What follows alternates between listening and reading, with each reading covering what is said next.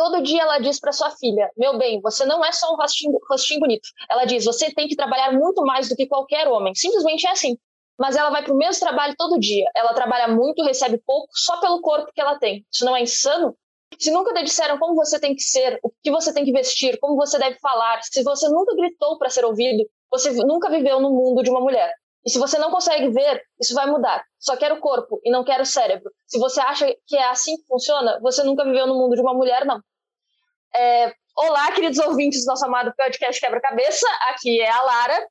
Esse foi um trecho da música Woman's World da Little Mix, uma das minhas girl bands favoritas. E pode estar soando um pouquinho estranho que eu estou aqui falando sozinha, sem o Felipe, sendo que ele não introduziu o podcast. Então, Felipe está com um probleminha de voz, ele acordou sem voz. E eu tinha que fazer essa gravação especial para o nosso podcast para o Dia da Mulher. Mas eu não estou sozinha. É, hoje eu estou acompanhada de uma grande amiga minha, a Lalesca. Lales, por favor, se apresente, faça seu jabá. Que hoje nós vamos conversar muito sobre o dia 8 de março e sobre o machismo estrutural da nossa sociedade. Olá, ouvintes do Quebra-Cabeça. Meu nome é Lalesca, mas todo mundo me chama de Lales.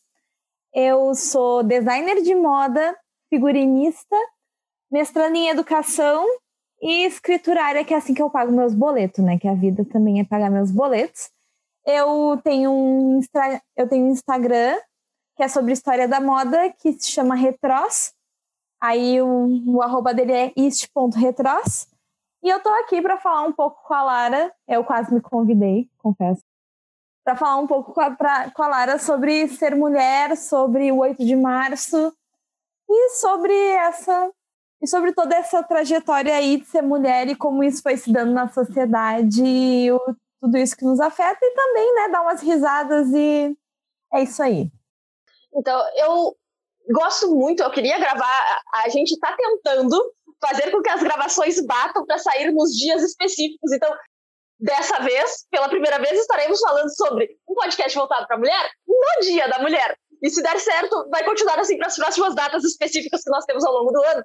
E eu, planejando esse podcast no início do ano com o Felipe, eu queria trazer alguém para conversar com a gente sobre isso. O Felipe não tá aqui hoje, então vai ser só nós duas e tá ótimo. Beijo, Felipe! Porque parece que as pessoas não entendem. Parece que as pessoas não entendem o porquê do Dia da Mulher. Parece que quando tu fala Dia da Mulher, pergunta, ah, por que não tem o Dia do Homem? Ou tu fala o Dia da Consciência Negra e fala, por que não tem o Dia da Consciência Branca? Ou o Dia do Orgulho LGBT e fala, por que não tem o Dia do Orgulho Hétero? Simples, porque ser homem, branco e hétero na nossa sociedade é ter privilégios. É não sofrer opressões estruturais e individuais por ser quem tu é. Então, né? Até tem um dia do homem, mas a, foi meio que um lance de publicidade que foi inventado mas não justamente, não é como o Dia da Mulher, que ele foi feito justamente porque houve uma reunião de várias, houve uma conferência de várias mulheres e essa conferência ela se deu na Rússia socialista no dia 23 de fevereiro, que no calendário juliano é 8 de março. Gente, ó, isso aí não é de explodir a cabeça? Muito. Pois então, é, o Dia Internacional da Mulher, ele se comemora no 8 de março, até se tinha uma, uma história, assim, que se dizia que isso se deu por causa de uma greve muito grande em uma fábrica nos Estados Unidos, uma tecelagem, onde só trabalhavam mulheres. E aí os patrões mandaram fechar as portas e tocar fogo na fábrica, e aí morreram muitas mulheres com isso, e aí a data ficou marcada como um símbolo de resistência. Então, é uma meia-verdade. A data é símbolo de resistência? Sim. Mas essa história, ela é um mito. Essa data ela se deu por causa de uma grande passeata que aconteceu na Rússia e aí depois essa data também casou muito bem com várias uh, reivindicações também nos Estados Unidos e aí então foi que as Nações Unidas consolidaram o 8 de março como Dia Internacional da Mulher existe uma história por trás do 8 de março e existe uma importância no Dia da Mulher porque é notória, sim, o machismo na nossa sociedade. Eu acho muito bizarro quando um homem olha para mim e diz: não existe machismo na nossa sociedade. Quando meu pai para, olha para mim e diz: não existe machismo no Rio Grande do Sul ou num país como o Uruguai. E eu tenho que dar risada, porque isso é ridículo. Porque existem violências cotidianas que tu passa ao ser mulher que um homem nunca vai entender, a não ser que tu fale para ele. Quando tu começa a falar, ele fica abismado, porque como assim isso faz parte do teu dia a dia? Sim, é porque é uma coisa muito assim. Ah, não existe machismo, não existe LGBTfobia. Hoje em dia existem leis que dizem que tu não pode matar em mulher, em mulher, em LGBT. Então não existe. Quer dizer, então, que a única opressão e a única violência que vale é se a pessoa é morta ou é espancada e é violentamente agredida? Não. Existem outros tipos de agressão e existem outros tipos de violência. O fato de uma mulher e um homem com a mesma qualificação receberem salários diferentes é uma violência. O fato de muitas vezes a criação dos filhos ser centralizada nas mulheres e o homem apenas, abre aspas, ajudando, isso é uma violência. E assim como o machismo é uma violência para as mulheres, também é para os homens, só que nem se compara o quanto ele é para as mulheres. Sim, assim, é, pra, existe a violência que não é física, e ainda assim, tu, se tu quer argumentar com base na, na violência física, o Brasil ainda é, é o quinto país com o maior número de feminicídios do mundo. A gente tem uma lei de feminicídios. O número de feminicídios segue aumentando todos os anos. É, tu, tu, tem a lei Maria da Penha para violência da mulher. A violência da mulher continua aumentando todos os anos. Ou seja, ter lei, criminalizar, usar o direito penal para resolver isso, não resolve. Porque isso é um problema de base, ele é estrutural, ou seja, ele não é é, jurídico, ele é cultural, ele é social, ele é algo que está enraizado na nossa sociedade, porque é, é, basicamente a forma como tu cria homens e mulheres. É a forma como tu cria homens para serem garanhões pegadores e mulheres para serem puritanas e do lar. O que, primeiro, a matemática não bate, porque se tu quer que o homem seja um garanhão e pegue várias e a mulher tem que ser recatada e pura, é, a conta não vai bater, tá? Alguma coisa aí não vai dar certo. E segundo, é, é assim que tu vai criando uma sociedade onde homens acham que podem ter controle sobre a vida das mulheres, seja de forma financeira, emocional, às vezes física. E eu acho muito interessante porque assim, os ideais de mulheres, eles meio que mudam conforme o contexto que tu vive, né? Porque, por exemplo, o ideal, né, pequeno burguês da mulher é que a, essa mulher ela seja a rainha do lar, seja uma dama na sala e uma devassa na cama, né? E existem espaços.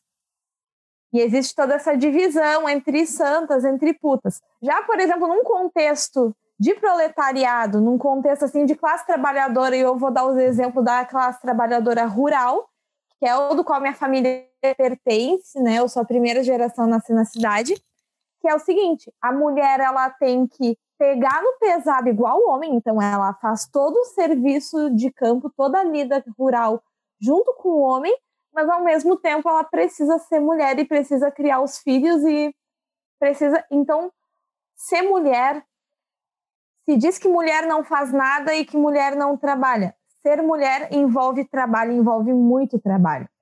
E é muito interessante porque só isso aí a gente já consegue ver muitas das lutas, né?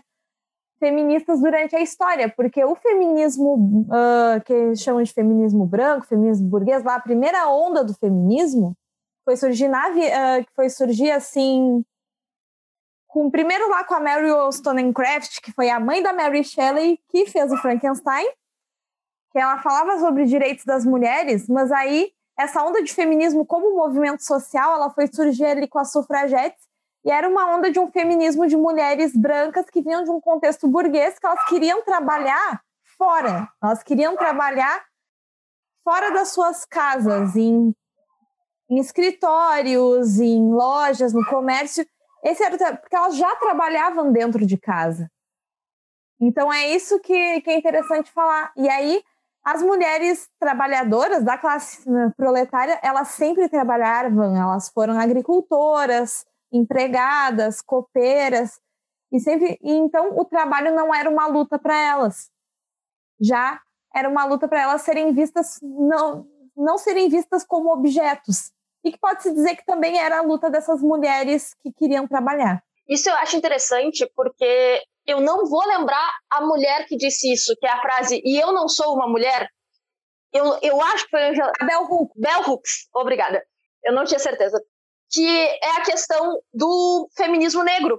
Porque enquanto o movimento feminista burguês de mulheres brancas queria o direito de trabalhar e sair de casa, as mulheres negras já eram da classe proletária, elas já estavam trabalhando, elas queriam era salário igual ao dos homens, elas queriam é, direito a, a, também a voto, mas direito à liberdade, a, a não estarem sub, submetida aos homens. Então é interessante tu perceber a ramificação do direito, do, do feminismo, do direito.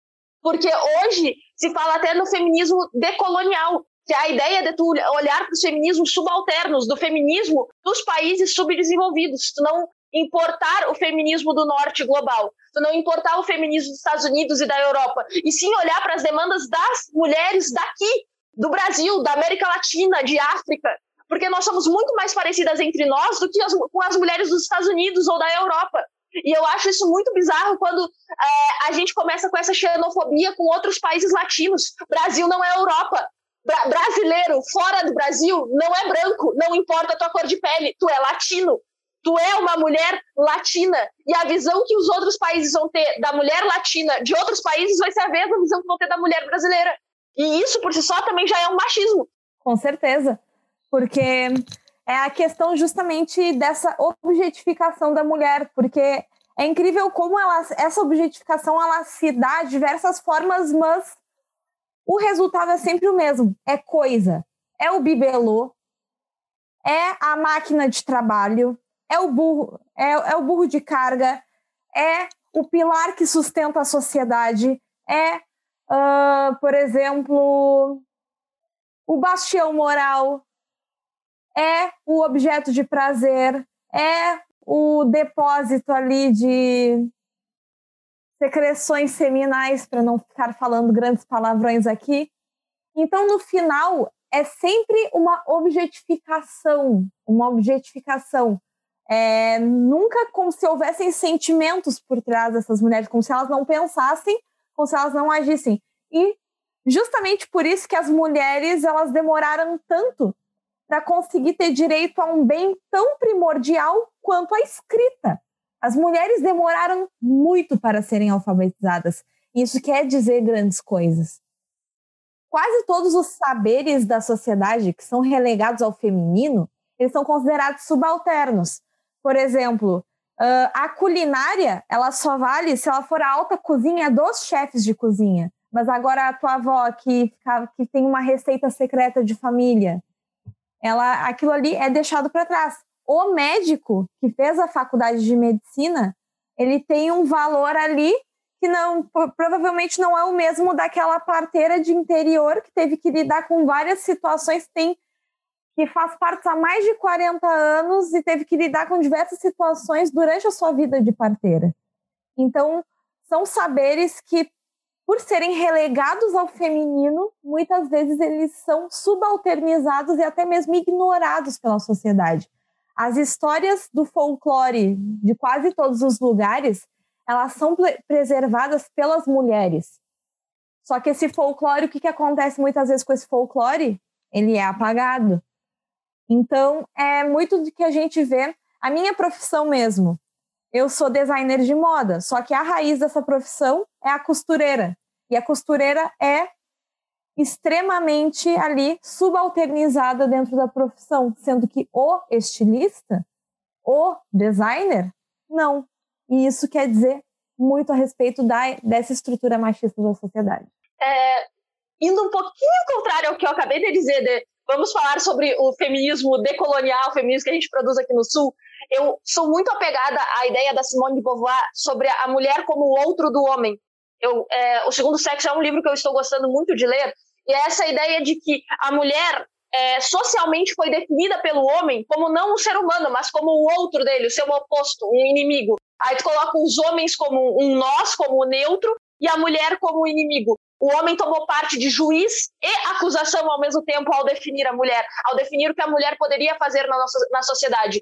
E tá aí, tu vai relegando a mulher, os saberes da mulher, a algo menor, a, a algo subalterno. E mesmo quando tu pega pessoas com o mesmo nível de conhecimento, é, um homem com a mesma formação que uma mulher, essa mulher ela vai ter que se provar muito mais. Ela vai ter que é, passar por, por, muitas outras situações para provar que ela tem a mesma capacidade que um homem, sendo que eles têm a mesma formação, sendo que eles têm o mesmo conhecimento.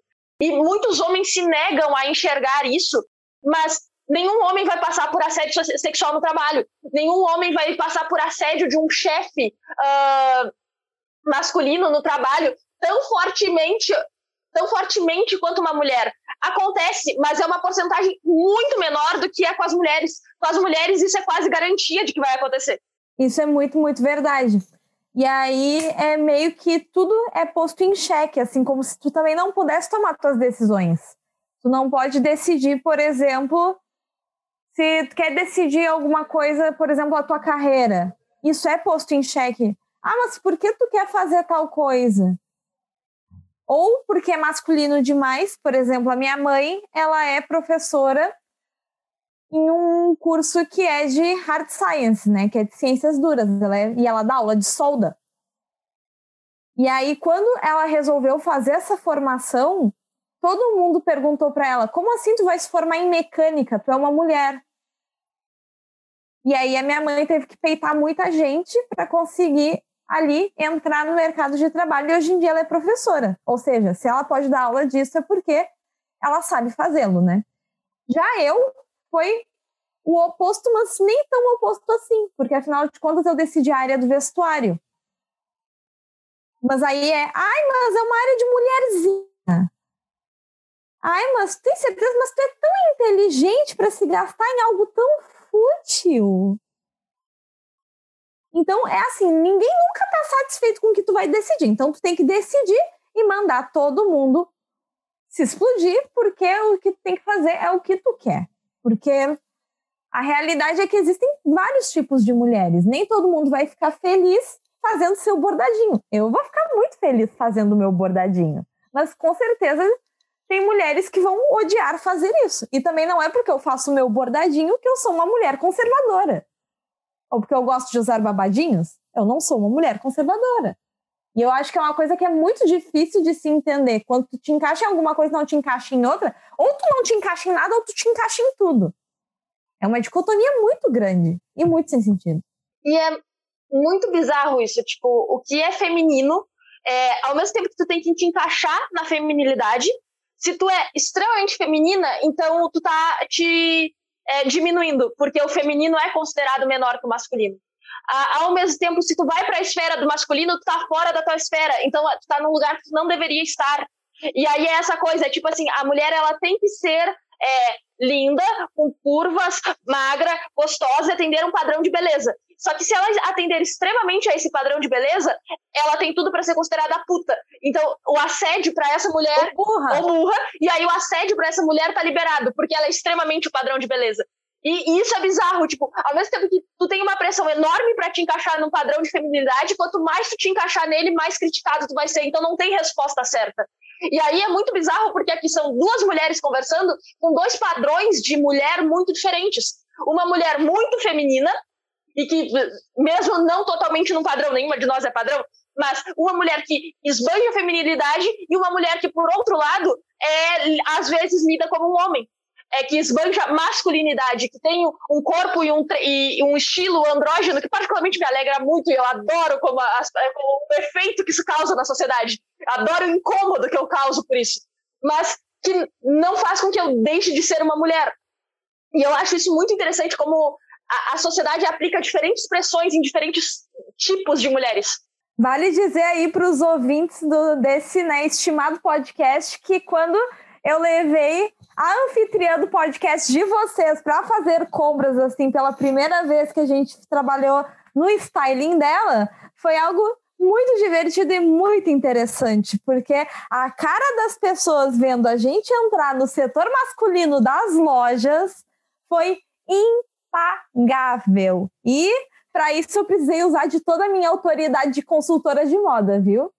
E foi muito legal, valeu muito a pena, porque eu acho que a Lara ficou assim, depois que ela passou pela consultoria, ela expressou muito, muito, muito mais e começou a dar muita, dar asas ao estilo dela, assim. Então, é, foi uma experiência muito legal. Com certeza. E, e isso é algo interessante, tipo, eu sou eu mesmo hoje em dia, eu gosto muito mais de quem eu sou hoje, e isso tem muito a ver com a minha forma de me vestir, com eu usar as roupas que eu gosto. E sim, as roupas que eu gosto são ditas do gênero masculino. Na minha opinião, são roupas, são feitas de tecido, então. Pra que botar gênero até nas roupas, gente? Já basta botar gênero em brinquedo, que é só brinquedo, aí tu também tem que botar gênero em roupa, que é só roupa. Então, tipo. E convenhamos, né? Brinquedo de criança, brinquedo de guria é uma bela merda, né? Porque homem pode ser piloto de corrida, pode escalar montanha, pode tocar numa banda, pode, sei lá, uh, ser um astronauta. Agora vai ver brinquedo de mulher. É panela, é roupinha de Barbie, se bem que eu amo roupinha de Barbie, né? Eu fazia as roupinhas das minhas Barbie.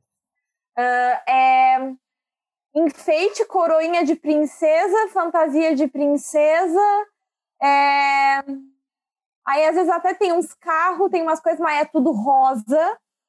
Gente, pelo amor de Deus, que coisa bem chata, sabe? Primeiramente que. É que tá aí, esse já é a base do machismo estrutural na nossa sociedade. Quais são os brinquedos que tu dá pra uma, pra uma garota?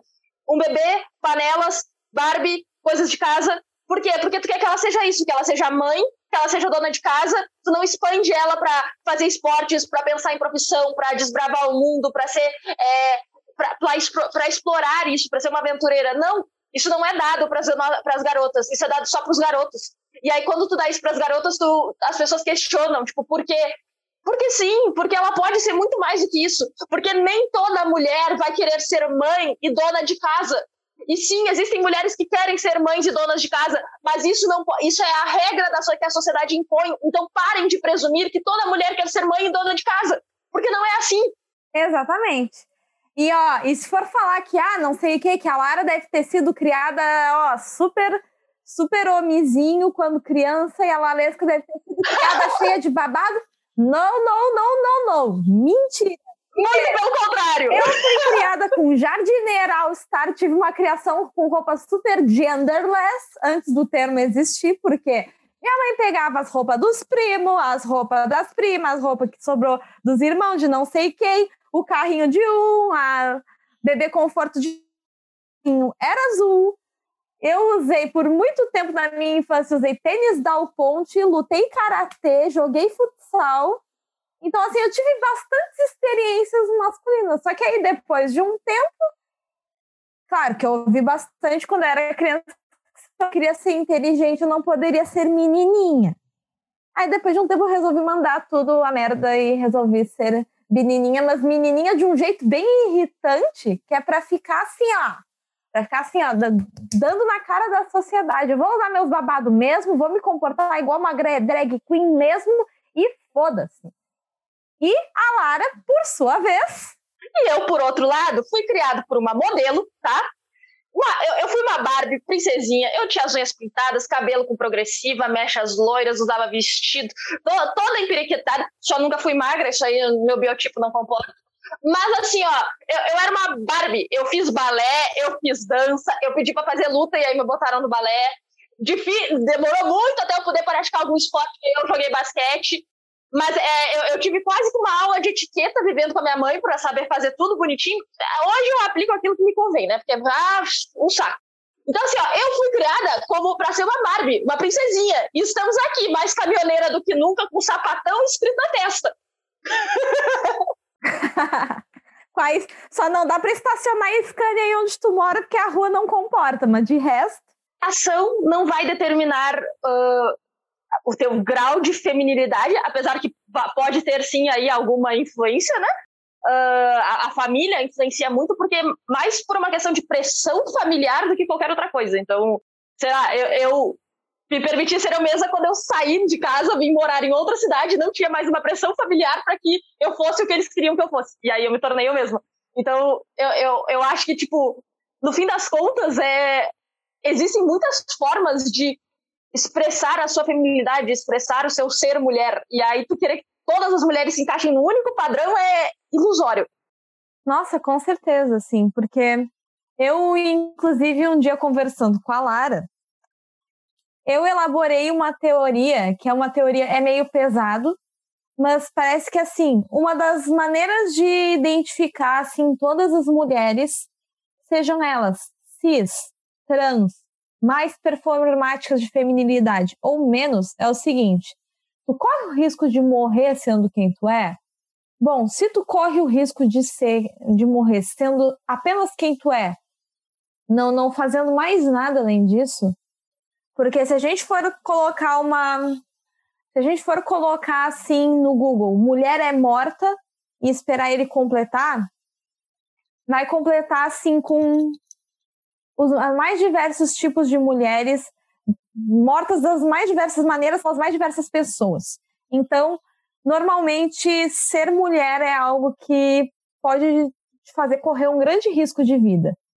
Especialmente, por exemplo, se ou tu foge muito do padrão de ser mulher, se tu é uma mulher que foge desse padrão, que é o que normalmente acontece com as mulheres LGBT, em geral, porque ou elas são mulheres cis que escolhem não performar essa feminilidade ou não performam porque simplesmente não é da natureza delas, ou elas uh, tornam-se mulheres, que aí é bem aquela frase da Simone de Beauvoir. Ninguém nasce mulher, torna-se mulher. Elas tornam-se mulheres com a trajetória dela. E aí o fato de elas tornarem-se mulheres, ou seja, abre aspas, deixar de serem homens ou de parecerem homens para escolher ser mulher, isso causa muita raiva na sociedade, que é como assim? Tu nasceu um homem. O que, que tu tá pensando? Como é que um homem está abrindo mão de seus privilégios de ser homem para ser mulher? Exatamente. Isso é, é ridículo. E aí aqui somos duas mulheres brancas falando sobre isso, mas você ainda pode colocar um recorte de raça aí. Sim. Então, ser uma mulher negra também te põe ainda, te expõe ainda mais a, a, a, perigos na sociedade. E é bizarro, porque essa questão que tu colocou assim, ó, quantas chances tu tem de ser morto por ser quem tu é? Isso se aplica para qualquer tipo de opressão. E isso valida, é, mostra o quão real é o machismo, o racismo e a, LG, a LGBTfobia na nossa sociedade. Porque tem mulher sendo morta por ser mulher, tem pessoas negras sendo mortas por serem pessoas negras, e tem LGBT sendo morto por ser LGBT sem ter feito nada mais do que isso, mas apenas por existir. Mas a existência dessas pessoas causa raiva nos outros e acha que eles têm mais poder. Uh, isso é ridículo. Só que tá aí, a sociedade foi construída dessa forma.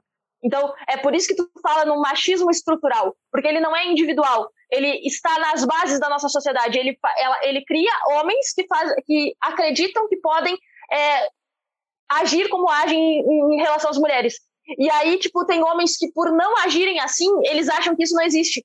Aí tu para e começa a contar. Então, eu saio na rua e é normal um cara me olhar de cima a baixo, ficar me secando e olhando para mim. E se eu não estou num estilo meio andrógeno e a pessoa não fica se perguntando se eu sou um homem ou uma mulher, ele vai me olhar de cima a baixo e vai me dar um olhar bem ruim de ser encarado, sabe? Se eu vou pra festa, a, se eu não for pra uma festa LGBT, eu me sinto um pedaço de carne. E, particularmente, eu já fui pra festa com a Lalis uma vez e eu quase dei um soco num cara porque ele pegou e agarrou ela do nada. Então, é ridículo. E, e isso acontece todos os dias. E a gente para de falar sobre isso todos os dias porque é diário. E eu tenho uma história sobre isso que é muito interessante, que é a seguinte. Uma vez eu fui para uma festa, foi inclusive na, na minha festa de formatura. A gente foi, todo, todo mundo foi para uma festa para comemorar, né? E eu fui com o meu então namorado. E esse meu então namorado, meu, esse meu ex-namorado, ele é militar. E aí eu tava com ele na festa, a gente tava de boas e eu saí, eu disse, ah, vou ali pegar uma bebida pra gente, né? E aí eu fui pegar uma bebida e aí quando vê apareceu um cara e ele simplesmente ele me puxou pela echarpe que eu tava usando no pescoço pra, em direção a ele. E aí eu fui xingar ele, porque eu sempre fui muito assim, tá, o que que tu tá pensando? E eu fui xingar ele assim, disse, tá, o que, que tu tá pensando? Qual, qual é o teu problema? E aí veio esse meu ex-namorado na minha direção e disse, o que, que esse cara quer, uh, tá te incomodando? E aí o cara simplesmente olhou pro meu ex e disse, ai, desculpa, sargento, desculpa, sargento, não sabia que ela tava contigo. Ou seja, é, foi mais grave ele ter cometido uma falta enquanto na estrutura do exército ali do que propriamente eu como ser humano que não queria que eu nem, não, nem olhei em direção a ele, mas ele achou que eu, como estava sozinha, eu estava disponível. Então, é, é uma situação que ali eu me senti muito como uma coisa, sabe? Uma coisa que pudesse ser intercambiada. E aí, isso me, me perturbou muito, porque depois eu ainda fiquei discutindo, ah, tem que pedir desculpa para mim. Só que aí o cara se foi e aí, ah, não, não, agora não te preocupa, que ele já pediu desculpas. Só que pediu desculpas para o homem que estava junto comigo. Isso pode acontecer em qualquer contexto. Quando uma mulher, né, ela tá outro homem vem. Normalmente eles pedem desculpas entre eles. E não para a mulher que foi afetada. Porque o homem não sente que ele fez algo de errado para a mulher, ele sente que ele fez algo de errado para o outro homem, porque ele tentou conquistar, tocar ou, ou se insinuar para um objeto que pertence a outro homem. E aí é, é, essa forma como a sociedade enxerga que a, a mulher é propriedade do homem, o que é ridículo. E aí, quando tu vê é, um casal de mulheres, quando eles são assediados por um, são assediados por um homem, não tá faltando alguma coisa aí no meio, ou beija para provar, ou coisa do gênero, tipo, é, é ridículo a forma como um homem não consegue respeitar o não de uma mulher. E aí, quando ela enfatiza o não, ele fica histérico. É, é, ele começa a chamar ela de louca. Por quê? Porque tem uma masculinidade tão frágil que não sabe escutar um não. Que não sabe entender que nem toda mulher vai querer ficar com ele, independente de estar solteira ou não estar solteira. E aí, isso aí eu tenho exemplo dentro, eu tenho exemplo dentro da minha própria família, que não esteja escutando isso, por favor, acredito que não, de um homem que não sabe escutar. Não, ele se acha o garanhão, o gostosão, tá? E uma mulher disse não para ele. E não disse o porquê, só disse não. E ele segue indo atrás dela, tentando entender o porquê que ela não quer ele. Ai, que saco. Por que não? Não importa se tu é lindo, gostoso, de olhos azuis. Não, é não.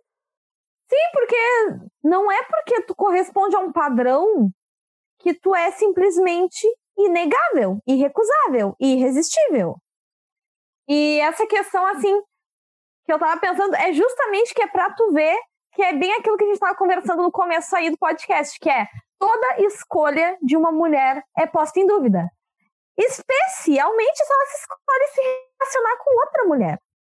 E aí isso dá também muito no caso das mulheres bissexuais. É, elas, elas se relacionam ou com mulheres ou com homens, e aí se elas se relacionam com mulheres é só uma fase. Aí se elas se relacionam com homens, aí voltou ao caminho certo. Mas aí, se elas escolhem, ah não, uma hora ela se relaciona com mulher, outra hora com homem, outra hora com mulher de novo. Ou então, ah, como assim ela nunca se relacionou com uma mulher? Ah, como assim ela nunca se relacionou com um homem? E aí é todas essas escolhas, todas as escolhas de mulheres são postas em dúvida por causa. E aí isso vai desde, sei lá, o sabor de sorvete que ela escolhe até a, a sexualidade dela ou a carreira dela, que são escolhas gigantescas e decisivas para uma vida. Eu acho muito Quando bizarro. são escolhas, né? Porque muitas vezes. Eu, eu acho muito bizarro como é, a sexualidade da mulher é sempre questionada. Então, ah, tu, tu te relaciona com mulheres, por quê? Tu te decepcionou com um homem? Tu já ficou com um homem para saber se tu gosta? Eu não preciso ficar com um homem para saber se eu gosto ou não. Eu posso olhar para um homem que é, se diz hétero e perguntar, tá, tu já ficou com um homem para saber se tu gosta? É, é, é, tipo assim. É o que eu sempre pergunto. Eu sei quais são os meus desejos, eu sei por quem eu me atraio. e é isso, tipo. Uh, existe uma frase que muitos pais falam para suas filhas e que ela é machista, por mais bem intencionada que seja, que é tu precisa trabalhar e ter, próprio, ter teu próprio dinheiro para nunca depender de um homem. Beijo, é, pai. É muito bizarro, porque sim, ela é bem intencionada, mas ela é machista. Porque, um, tu presume que a mulher automaticamente ela é atraída por homens, ela quer e vai se casar, e ela vai ser uma esposa, e ela vai ser mãe, porque tu já tem tudo isso traçado como definitivo na vida de uma mulher. Quando isso não é definitivo na vida de um homem, nenhum guri nasce e já determina que ele vai casar, que ele vai ser pai, que ele vai ter filhos, que ele vai ser, ser dono de casa, nada disso. Mas isso é definitivo na vida da mulher. E aí, tu, tu vem com essa, ah, tu tem que trabalhar para não depender de outro. Não, eu tenho que trabalhar para ter minha vida, porque eu posso trabalhar, porque eu quero ter uma carreira, para ter a, a, o meu dinheiro, as minhas coisas, ter a minha experiência de vida. Não porque um dia eu vou me casar com um homem e não é para eu depender dele. Tipo, isso é intrinsecamente, isso é machista, por mais bem intencionado que seja. É, aqui em casa a minha mãe, ela sempre falou assim, uh, tu tem que trabalhar não para para tu não ter que ficar esquentando a barriga no fogão e esfriando no tanque. E aí é uma questão que a gente pode dizer que, de certa forma, eu diria que é, é um pouco menos machista, mas de certa forma também desmerece um serviço que é muito importante, que é o serviço doméstico.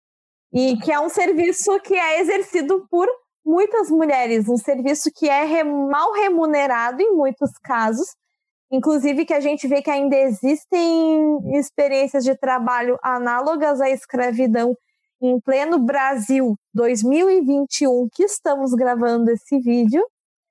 E é um serviço que também foi historicamente desprezado por ser um serviço inerente a essas mulheres, porque é um serviço, o que está dentro de casa, né, que se fala muito na história, o que está dentro de casa é o privado. E por muito tempo, o que, que se teve? A história pública, dos fatos públicos, das guerras, dos, dos golpes, dos. Praticamente tudo guerra, né? Se a gente for parar para pensar, é guerra atrás de guerra. Mas basicamente é, é guerra, é um tomando o poder do outro, e normalmente é uma história escrita e feita por homens. Qual é a história das mulheres? A, a, história das mulheres ficou privado. E aí eu vou, vou re, retrazer dois pontos que a gente já falou nesse podcast. Tipo, a questão do trabalho doméstico. É, tu vem aí do feminismo branco e do feminismo negro. Porque o que, que aconteceu? Quando a mulher branca ganhou o direito de ir trabalhar e não ser mais dona de casa, o trabalho de casa passou a ser feito pela, pela mulher negra a maioria das empregadas domésticas vai ser negra. Não estou dizendo que todas sejam, e não estou dizendo que não existe diferenças dessas porcentagens dentro de estados dentro do Brasil. Então, é, o pessoal aqui do Rio Grande do Sul gosta muito de dizer que não tem racismo, ou que é, pobre também é branco, ou coisa do gênero, mas é porque tu tem que olhar para o número de porcentagens de negros que existe em cada estado. Isso é algumas particularidades que tem que entender. Mas Sendo que nós estamos falando da cidade mais negra do Rio Grande do Sul, que é Pelotas, que foi uma cidade construída em cima de trabalho negro de homens e mulheres que foram uh, escravizados.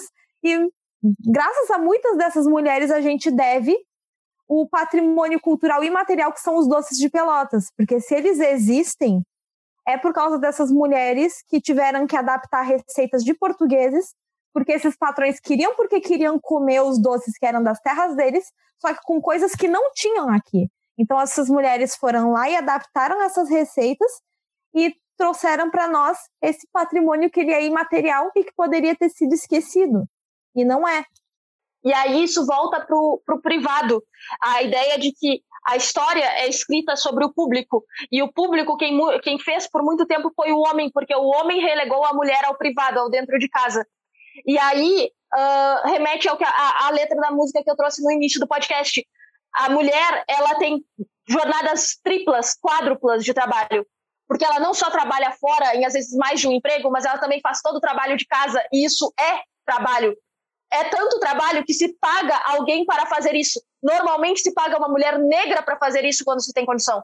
Então, o trabalho doméstico é trabalho e é um trabalho não remunerado, normalmente feito por mulheres. E quando o homem o faz, ele é colocado num pedestal.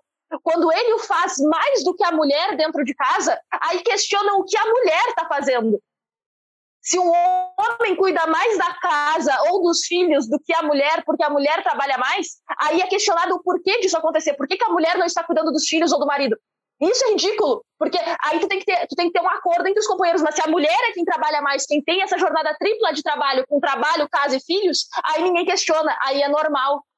Então, a, a mulher, ela é subvalorizada, ela recebe menos que homens e tem é, pesquisas apontando isso, e ela tem uma jornada muito maior de trabalho. E aí a gente vai falar justamente sobre o direito adquirido da aposentadoria sem menor idade para as mulheres. E aí, Muitas vezes eles se, as pessoas têm, vocês se aposentam antes.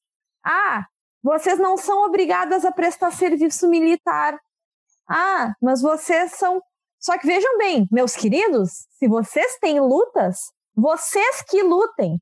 Nós estamos há séculos lutando pelas nossas coisas e a gente ainda não conseguiu praticamente nada.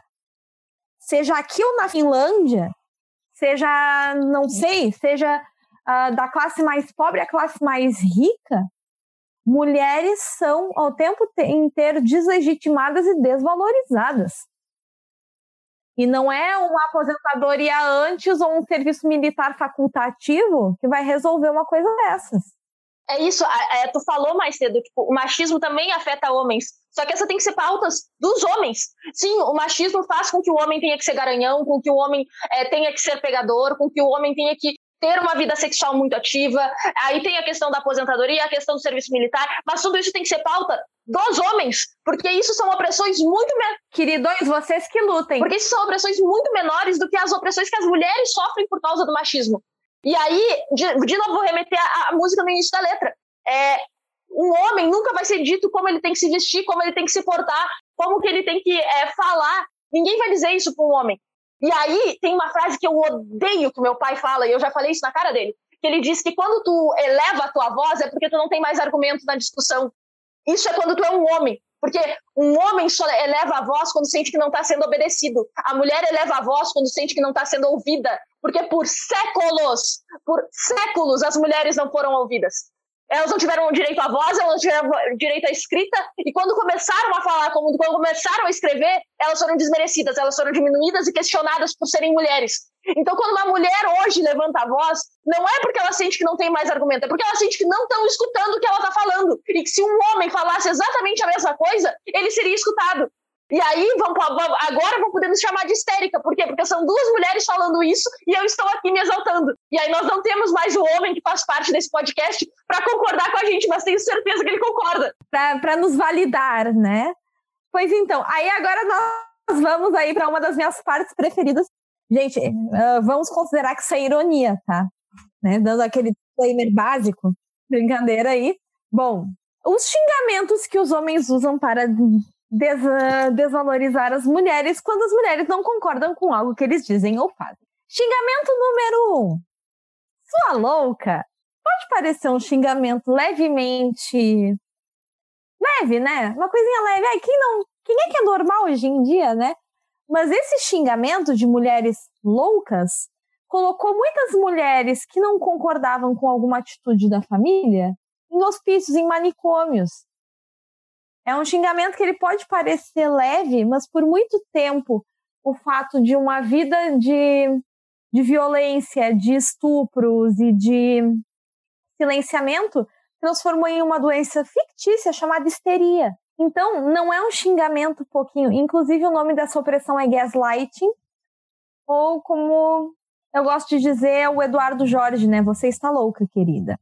E é isso, né? Tu teve por anos é, essa suposta histeria, loucura da mulher é, sendo usada como argumento para uma mulher que não quer se submeter a um homem, não quer se submeter à vontade de homens que querem controlar o corpo dela, a vida dela, o dinheiro dela, a vontade dela, o, de, o desejo dela. E quando tu te revolta contra isso, tu é chamada de histérica.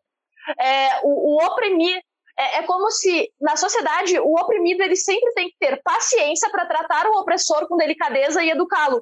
O oprimido nunca pode se exaltar e jogar tudo pra. mandar todo mundo a merda e ficar puto com o que tá acontecendo. É como se tu nunca pudesse estourar. E, e não é assim que funciona. Ai, por que tu tá fazendo isso? Eu sou tão bonzinho, eu nem te bati hoje. Ah, tu não podia explicar melhor? Por que, que tu não conversou com ele? Porque nem todo mundo precisa conversar. Porque se tu quer aprender, tem muita gente disposta a ensinar, mas tem, nem todo mundo que sofre opressão está disposto a ensinar o opressor a ser melhor. Não, não é, o não é esse o trabalho do oprimido. O oprimido quer viver. E aí eu tô falando assim porque isso se aplica para todo tipo de opressão social que, que existe hoje. Então, é, é, é, ridículo isso, tipo, tu chama a mulher de louca, ou então tu chama ela de puta. Só que quando tu chama a mulher de puta, ela tá fazendo aquilo que todo homem tem direito de fazer, que é ter uma vida sexual ativa e fazer o que ele quiser com a vida sexual dele. E outra coisa, né? Eu acho muito interessante que existe, né, a dialética da puta, né? Que é o seguinte: quando a mulher diz sim para todo mundo e ela está afim, né, de ter ali o seu prazer sexual ali de boas. Essa puta dá para todo mundo. Quando a mulher não está afim de transar contigo. Ai, essa puta não dá para ninguém. Então, é, é, é, existe é uma dialética, porque ao mesmo tempo que tu dá para todo mundo, tu não dá para ninguém porque não deu para essa pessoa. E outra, né? Dar. É um termo bem machista, né? Dar. Como se tu estivesse entregando alguma coisa. Porque tecnicamente tu não dá exatamente entregando algo. para alguém. Também acho muito, também acho muito, acho muito bizarro quando o homem diz comi aquela ali. Comeu como, filho? Porque anatomicamente quem come é a mulher, tá? Anatomicamente pensando na coisa ali, quem come é a mulher. Então, essa do homem comer uma mulher, eu, eu acho meio difícil de entender. E aí. É, eu sempre digo isso. Essa coisa da puta me, me incomoda muito, porque no momento em que tu acha que uma mulher que ela dá para todo mundo, tu acha que ela não pode dizer não. Então as pessoas acham que não ocorrem estupros com prostitutas, não, escorrem, não ocorrem estupros dentro de um relacionamento. Então o, o marido ou o namorado não pode estuprar uma mulher, mas tudo que vem depois do não é assédio. E se tu força uma relação sexual depois que a mulher disse não, independente de quem ela seja, foi um estupro. Então pode acontecer sim dentro de um casamento, dentro de um namoro, dentro de qualquer relacionamento. E aí os homens ficam, os homens ficam brabinhos quando tu diz que todo homem é um estuprador em potencial.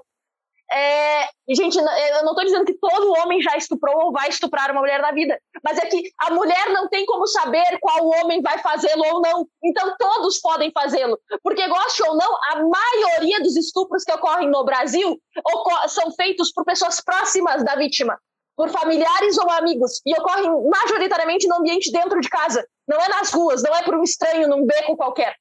A maioria deles é dentro de casa e por pessoas próximas. Então, sim, qualquer homem é um estuprador em potencial, porque a mulher não tem como saber qual deles vai fazer isso ou não. Exatamente. E aí, tipo, é, é quase como, ai, tu tá me chamando de estuprador. Mas, cara, muitas vezes o cara que fica dodóizinho, porque ele é chamado de estuprador em potencial, muitas vezes é o que dá risada da piadinha de zap envolvendo estupro, é aquele que deu risada do brother ali, do amigo que levou a mina bêbada para casa e faturou. Então, é esse cara, sabe? Então, cara, a gente não tem culpa da hipocrisia de vocês. Se vocês vocês dizem que ninguém estupra, mas tem mulher sendo estuprada, como a Lara muito sabiamente falou no começo do podcast, a conta não bate. Por quê? Se tem um monte de mulher sendo estuprada por homens e teu amigo não estupra, tu não estupra, ninguém estupra, nenhum homem estupra, quem é que está estuprando? A conta não bate. E isso é uma merda, porque a gente só consegue resolver um problema na sociedade se a gente aceitar que isso existe. O fato de ter gente denunciando, liguem 100, quem souber de alguma coisa, liguem 100, Liguem 180, porque este é o número, porque saber disso, isso vindo às claras, a gente tem como resolver. Agora, se isso continuar acontecendo por baixo dos panos, vai acontecer o que muita gente hipócrita diz: ai, antigamente não se estuprava tanto, essa juventude está perdida. Mentira! Sempre aconteceu. Hoje em dia se denuncia. É porque antigamente tu não falava sobre isso, tu não tinha, as vozes não tinham sido levantado para denunciar esse tipo de coisa. Esse é todo o ponto da questão. Hoje se denuncia, hoje se fala sobre o assunto, hoje se mostra que existe, que é real e que é um problema. E aí eu acho muito é, é muito fácil para quem não sofre essa opressão dizer que tu tá te vitimizando, dizer que é mimimi. Mas tu não sabe a dor do outro, tu não vive na pele do outro. Então tu não tem como dizer que quando o outro diz que dói, tu não tem como dizer que ele tá mentindo.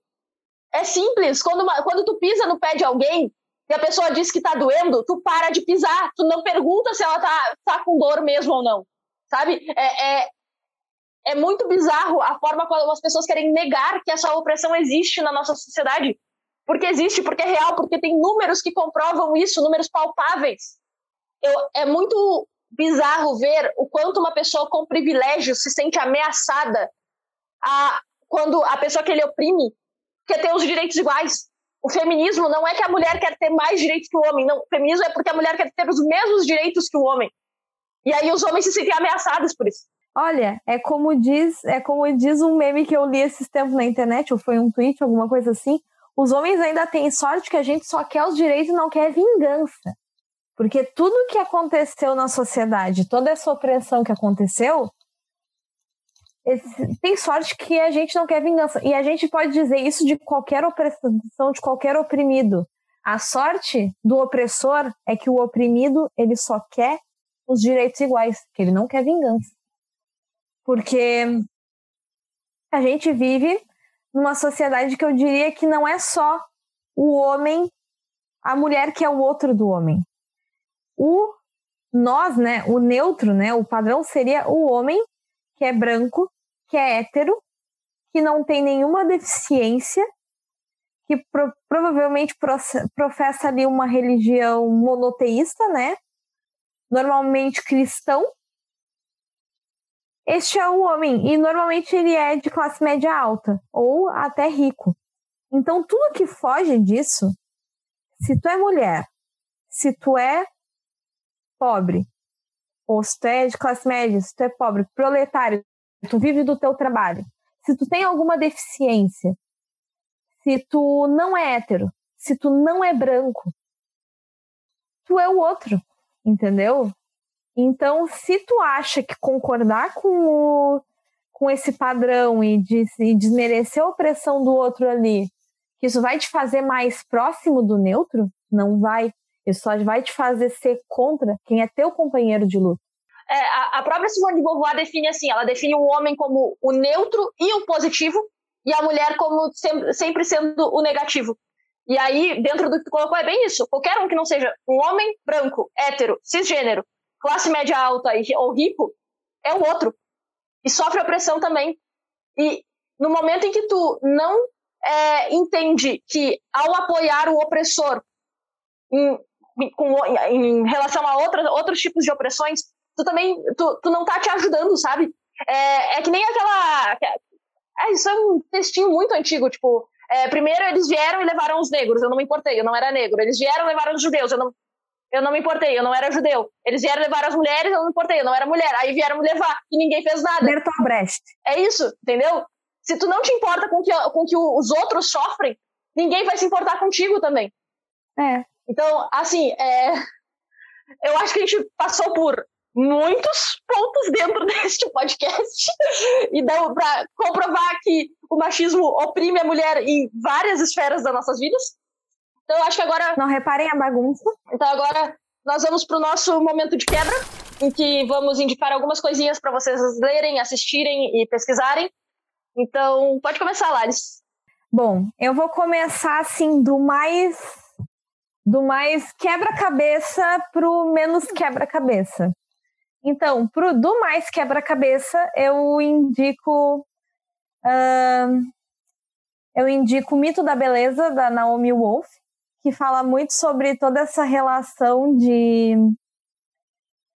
Uh, de como essa, esses padrões de beleza eles foram oprimindo as mulheres durante os anos e envolve inclusive disputas jurídicas e todas essas questões sobre a beleza e o bonito e o quanto isso afeta né, a vida das mulheres. Vou indicar a Michelle Perrault, que é uma historiadora francesa, e ela é, ela é especialista em contar a história das mulheres. É um livro que eu estou lendo aí para minha pesquisa de mestrado, e ele é muito, muito legal. E aí, para terminar, assim, uh, para terminar essa questão de mais quebra-cabeça, vou indicar a Sabrina Fernandes, do canal Tese 11. Ela é incrível, maravilhosa. Ela é ecossocialista, marxista, vegana basicamente ela ela fala sobre muitas, muitas coisas legais. Eu tô lendo os sintomas mórbidos dela e tô gostando muito. E daí, como nem tudo na vida é texto acadêmico e a gente precisa de uma coisinha para dar uma relaxada, eu indico aí eu indico aí o filme O Sorriso de Mona Lisa, que fala muito sobre que fala sobre uma mulher que que ela é super progressista, uma professora de artes que vai dar aula em uma faculdade específica para mulheres lá nos Estados Unidos. E aí eu acho esse que eu acho sensacional. E eu indico também para terminar assim um filme que ah, esse aí não é nada leve, me desculpem aí, que é o filme Olga, que aí fala de uma das minhas personalidades femininas favoritas, que é a Olga Benário. E aí ela fala uma frase que assim eu tiro muito para mim, que é lutei pelo justo, pelo bom e pelo melhor do mundo. Eu acho que é uma frase que ela diz muito sobre, sobre as lutas que a gente escolhe todos os dias aí, especialmente quando somos mulheres e temos muito que lutar. Indo na mesma vibe da Lalis, eu tenho várias indicações para hoje. Para começar, eu vou indicar o livro Feminismo para os 99%, um manifesto, da Cínzia Arruza. Eu acho que é assim que pronuncia o nome dela. E, já na mesma vibe, indicando Tese 11, a Sabrina, a Sabrina Fernandes tem um vídeo com a autora desse livro, que é o feminismo, o feminismo classista fit Cinzia Arruza. Então, dentro do Tese 11, vocês encontram uma entrevista da Sabrina com essa autora, e eu recomendo multi, muitíssimo isso. E aí, já que eu trouxe dentro desse podcast a ideia do feminismo decolonial, eu quero indicar a aula Introdução ao Feminismo Decolonial com a Helena Vieira no canal Pausa para o Fim do Mundo. Porque eu fiz o curso de feminismo decolonial com ela e tive a indicação de muitas autoras diferentes para ler. E eu recomendo muito olhar essa aula para ter uma noção diferente do feminismo é, que é aqui, que é da América Latina, que é de África, que é dos países do sul global e não o que a gente só vê no norte. É, por fim, eu vou indicar mais dois livros. Um é O Segundo Sexo, de Simone de Beauvoir. Sim, é uma autora do norte, mas particularmente é um livro que eu gosto muito, a forma de pensar o que é ser mulher dentro da psicologia, dentro da natureza, dentro da história, dentro do próprio da ideia do marxismo. É, é, ela, ela aborda o ser mulher, o que é ser mulher, por várias perspectivas diferentes. E eu acho que é um, um livro muito interessante para ser lido por todas as mulheres. E, por fim, eu vou indicar o livro Um Amor Conquistado, o mito do amor materno. Porque essa ideia de que toda mulher quer ser mãe e mulher, a mulher tem um instinto materno por natureza é uma bela de uma invenção associada, criada no século XVII. É. é. Porque é, a mulher, a mãe, se ela amamentar o filho, ele vive por mais tempo, gente. Mas eu já dei toda essa explicação no podcast que vocês vão ver daqui a pouquinho, que eu e o Felipe analisamos um, um documentário muito legal que é A Margem do Corpo, eu estou pistolíssima nesse, nesse coisa, porque o documentário Opa. pesado, então assim, eu, eu tava pistolíssima para aquela gravação, e eu, eu destrinchei um pouco mais essa questão do mito do amor materno. Eu só vou recomendar o livro aqui e a gente. E vocês veem a minha pistolice no próximo episódio. Eu amo que termina o podcast com os dois pés assim na, no peito, né? Uma voadora muito bem executada. Não tinha como ser diferente tratando desse tema. Mas é isso, foi um prazer ter vocês com a gente aqui hoje e a gente se vê na próxima. Beijinhos. Beijinhos.